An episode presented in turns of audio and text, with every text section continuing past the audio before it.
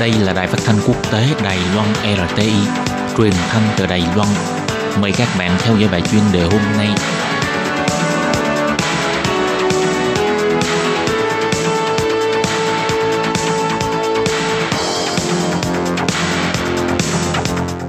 Thúy Anh xin kính chào quý vị và các bạn. Chào mừng các bạn đến với bài chuyên đề ngày hôm nay. Chuyên đề hôm nay có chủ đề là Lễ hội Hoa đăng Đài Loan tại Bình Đông đưa vùng đồng quê tỏa sáng quốc tế. Và sau đây mời các bạn cùng lắng nghe nội dung chi tiết.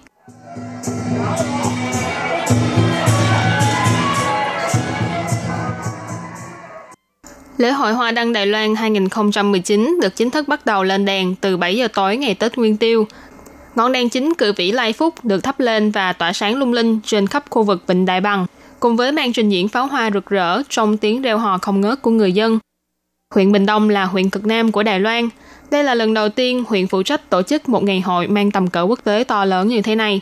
Và đây cũng là lần đầu tiên trong 30 năm của lễ hội Hoa đăng Đài Loan được tổ chức ở một huyện vùng quê xa xôi. Hơn nữa lễ hội năm nay còn là lần đầu tiên thử thách mang hoạt động triển lãm hoa đăng triển khai trên cả ba vùng, vùng đất liền, vùng trời và vùng biển. Đây là một thử thách không nhỏ đối với huyện trưởng huyện Bình Đông ông Phan Mạnh An, người đã có công dành cơ hội tổ chức lễ hội Hoa đăng Đài Loan 2019 tại địa phương này. Ông nói, thực ra thử thách lớn nhất đối với chúng tôi đó là khí hậu, gió biển và giao thông.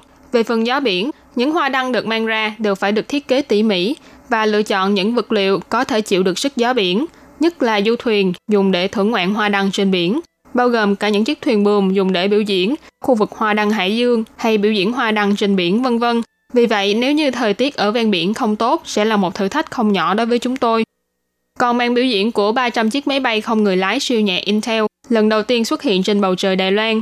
Khi chúng cùng nhau viết nên chữ Bình Đông Taiwan trên bầu trời, khiến cho mọi người phải trầm trồ khen ngợi, thì ít ai biết rằng trong buổi diễn tập ngày hôm trước, chúng đã không thể nào cất cánh do gió lớn và thời tiết xấu. Ngoài thử thách về thời tiết và triển lãm ở ba vùng đất liền trên không và trên biển, khu vực hoa đăng khá là rộng lớn. Chỉ tính diện tích trên đất liền đã chiếm đến 38 hecta, còn trên biển là 200 hecta. Ông Phan Mạnh Năng thẳng thắn, một ngày không thể nào đi hết được toàn bộ, vì lễ hội hoa đăng năm nay có đến 22 khu vực hoa đăng theo chủ đề và mỗi khu vực đều có những màn biểu diễn vô cùng đặc sắc. Trong khu vực tổ chức lễ hội, nhằm phục vụ du khách đến tham quan, chính quyền huyện Bình Đông còn bố trí 15 quầy phục vụ trong hội trường với đầy đủ trạm y tế, xe cứu hộ và phòng chăm sóc trẻ em. Ngoài ra trong hội trường còn bố trí 40 chiếc xe điện tư vấn iInformation. Trên mỗi chiếc xe là một nhân viên phục vụ, cung cấp dịch vụ tư vấn tại chỗ hay di động với 7 ngôn ngữ khác nhau. Không chỉ vậy, chính phủ huyện Bình Đông còn tập huấn cho hơn 6.000 nhân viên tình nguyện và đã cho diễn tập ứng biến với các tình huống khẩn cấp, đảm bảo cho lễ hội diễn ra an toàn và thuận lợi. Đồng thời, lễ hội năm nay còn có hơn 40 doanh nghiệp hưởng ứng, cung cấp dịch vụ thanh toán đa dạng, bao gồm chỗ ở, giao thông hay tàu thuyền đều có thể sử dụng. Thế nhưng điều quan trọng nhất đó là giấc mơ Bình Đông mà ông Phan Mạnh An vẫn luôn để trong lòng.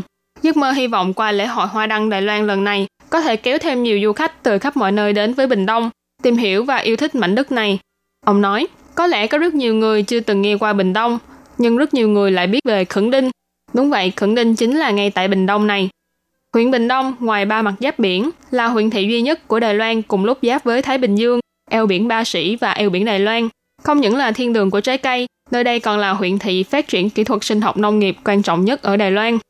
Bên cạnh Vịnh Đại Bằng là Đông Cảng, nơi đây nổi tiếng với những món hải sản, nhất là món Đông Cảng Tam Bảo, bao gồm cá ngừ vây xanh, tôm anh đào và cá sáp dầu.